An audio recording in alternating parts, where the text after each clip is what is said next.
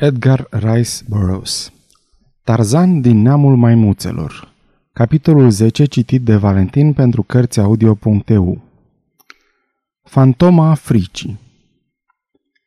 Cocoțat într-un arbore semeț, Tarzan privea satul de colibe acoperite cu stuf, aflat dincolo de terenul cultivat. Văzu că la unul din capete pădurea atingea satul și se îndreptă spre acel loc, mânat de curiozitatea arzătoare de a vedea animalele din rasa lui, de a învăța mai multe despre deprinderile lor și de a cerceta vizuinile ciudate în care trăiau. Existența lui primitivă printre aprigile sălbăticiune ale junglei nu îi lăsa loc pentru nicio formă de îndoială că aceste făpturi ar putea fi altceva decât dușmani. Asemănarea înfățișării nu îl îndemna să-și făurească vreo idee greșită asupra primirii ce i s-ar fi făcut dacă ar fi fost descoperit de aceste ființe, primele din rasa lui pe care le văzuse vreodată. Tarzan din neamul maimuțelor nu era un sentimental și nu știa nimic despre frăția dintre oameni. Toate viețuitoarele care nu făceau parte din tribul său îi erau dușmani de moarte – cu câteva excepții, dintre care Tantor, elefantul, constituia exemplul cel mai deosebit. Tarzan își dădea seama de toate acestea fără răutate sau ură. A ucide era legea de bază a lumii sălbatice în care trăia. Plăcerile lui primitive erau puține la număr, dar cea mai mare dintre acestea era să hăituiască și să ucidă – astfel încât le acorda și celorlalți dreptul de a nutri aceleași dorințe ca și dânsul, chiar dacă obiectul vânătorilor l-ar fi constituit propria lui persoană. Viața lui ciudată nu-l făcuse nici ursuz, nici sângeros. Faptul că îi plăcea să ucidă și că ucidea cu un râs vesel pe buzele ei frumoase, ținea de cruzimea sa nativă. De cele mai multe ori, ucidea ca să-și procure hrană, iar când ucidea din răzbunare sau pentru a se apăra, o făcea fără istericale, ca un profesionist care nu admite nicio ușurință. Prin urmare, acum când se apropia cu băgare de seamă de cătunul lui Mbonga, era pregătit să ucidă sau să fie ucis în cazul că ar fi fost descoperit. Se furișea cu neobișnuită prudență, căci Kulonga îl făcuse să nutrească un deosebit respect pentru așchiile acelea ascuțite ce aduceau atât de repede și fără greș moartea. În cele din urmă, se opri la un arbore mare, cu frunzișul des și împovorat cu ghirlande de uriașe plante agățătoare. În acest umbrar de nepătruns, așezat deasupra satului, Tarzan se ghemui, privind scenele ce se desfășurau jos, mirându-se de fiecare aspect al acestei vieți noi și ciudate. Pe ulița satului alergau și se zbenguiau copiii goi. Câteva femei pisau banane uscate în piulițe rudimentare de piatră, în timp ce altele plămădeau turte din făina cernută. Afară, pe ogoare, mai putea vedea alte femei săpând, plivind sau culegând. Toate purtau în jurul șoldurilor cingători din ierburi uscate și erau împopoțonate cu brățări dintr-un amestec de cupru și zinc, galben aurii, legat la glezne, la brațe și la încheturile mâinilor. În jurul mai multor grumași tuciurii atârnau fire de sârmă curios împletite, în vreme ce alte femei erau împodobite cu inele uriașe ce le atârnau de nas. Tarzan din neamul maimuțelor se uita din ce în ce mai uimit la aceste făpturi stranii.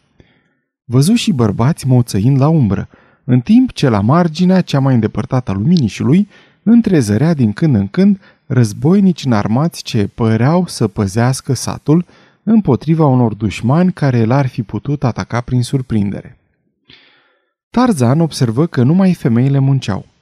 Nicăieri nu se vedea urmă de bărbat care să lucreze pământul sau să îndeplinească muncile gospodărești ale satului. În cele din urmă, privirile îi căzură asupra unei femei aflate chiar sub copacul lui. Avea în față un mic ceaun așezat deasupra unui foc mocnit și în care clocotea o pastă groasă, roșiatică, vâscoasă. Alături, lângă femeie, se afla de o parte un maldăr de săgeți din lemn, ale căror capete aceasta le înmuia în pasta clocotită, așezându-le apoi pe o grămadă de crengi de cealaltă parte. Tarzan din neamul maimuțelor era fascinat. Aici zăcea taina cumplitei forțe a micuțelor nuiele folosite de arcași. Observă grija deosebită a femeii ca niciun strop din pasta aceea să nu-i atingă mâinile. Și la un moment dat, când o picătură îi sări pe deget, o văzu înfundându-și mâna într-un vas cu apă și apoi ștergând iute stropul cu un pum de frunze. Tarzan nu știa nimic despre otrăvuri, dar mintea lui ageră îi spuse că pasta aceea ucide și nu mica săgeată care nu era decât mesagerul ce o ducea în trupul victimei. Ce i-ar mai fi plăcut să aibă un snop din așchile acelea purtătoare de moarte? Dacă femeia și-ar părăsi numai o clipă îndeletnicirea, el ar putea să se lase iute jos, să șterpelească un mănunchi și apoi cât ai clipi să se cațere înapoi în copac. În timp ce încerca să ticluiască un plan pentru a-i distrage atenția, auzi un răcnet sălbatic venind dinspre luminiș.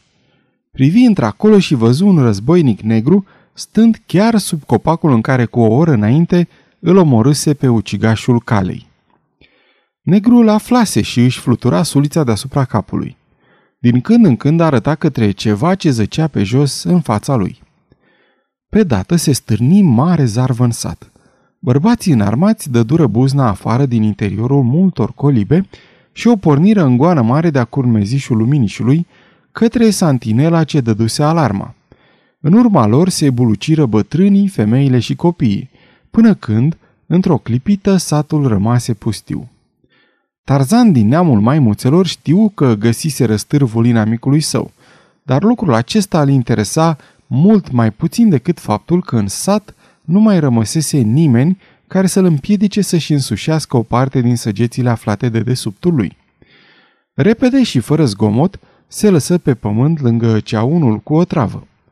O clipă rămase nemișcat, ochii lui vioi și isteți, iscodind perimetrul cuprins între palisade. Nu se vedea țipenie de om. Privirea ei se opri la ușa deschisă a unei colibe învecinate. O să-și arunce un ochi înăuntru, își spuse Tarzan, și se apropie tiptil de clădire ascundă acoperită cu stuf. Rămase o clipă afară, trăgând cu urechea. Nu se auzea niciun zgomot și se strecură în semintunericul din încăpere. Pe pereți se atârnau arme, sulițe lungi, cuțite cu forme ciudate, două scuturi înguste. În centrul încăperii era o oală de gătit, iar în spate un culcuș meșterit din ierburi uscate, acoperit cu rogojini împletite, care de bună seamă slujeau proprietarului drept pat și așternut. Pe jos se înșirau tigve omenești.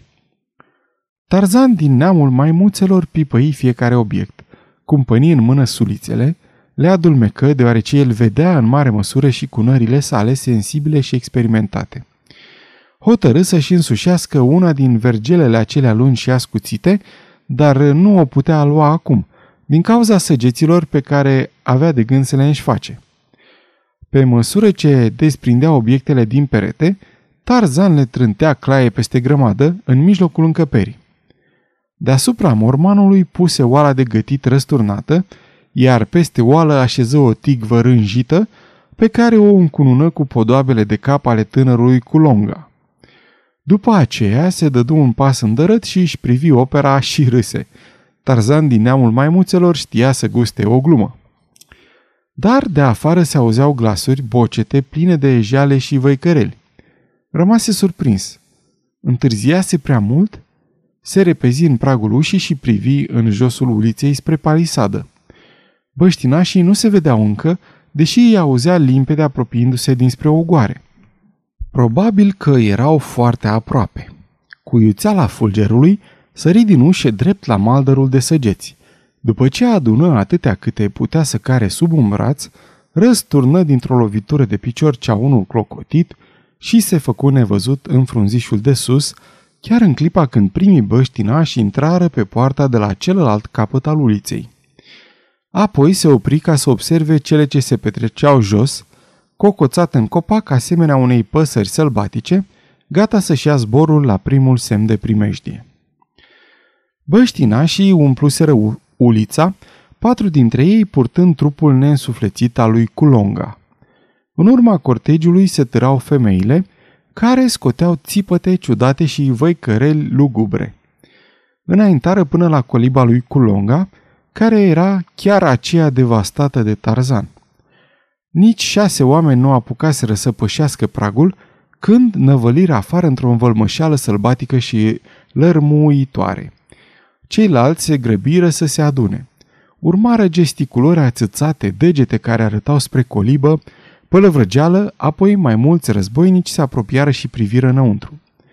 În cele din urmă, intră în colibă un bătrân cu brațele și picioarele încărcate cu ornamente de metal și cu un colan din oase de mâini omenești atârnându-i pe piept. Era Mbonga, tatălui Culonga. Scurt timp domni o tăcere de plină. Apoi Mbonga se ridică în picioare, fața lui hâdă oglindind o expresie de furie amestecată cu frică superstițioasă. Rosti câteva cuvinte adresându-se războinicilor adunați acolo și o clipă mai târziu oamenii se împrăștiară prin tot satul, pornind să scotocească în amănunțime fiecare colibă și fie ce colțișor din interiorul palisadelor.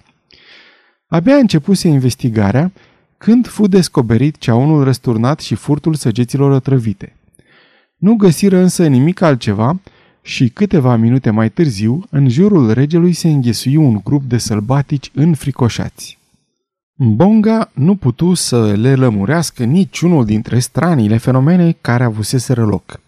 Descoperirea cadavrului, cald încă, al lui Culonga, chiar la hotarul ogoarelor sale, Colo unde satul l-ar fi putut auzi cu ușurință, înjunghiat și despuiat chiar în pragul căminului tatălui său, era un lucru destul de misterios în sine, dar aceste din urmă înfricoșătoare surprize din sat, petrecute chiar în coliba răposatului Culonga, le umpleau inimile de groază și făceau să încolțească în mințile lor cele mai superstițioase explicații.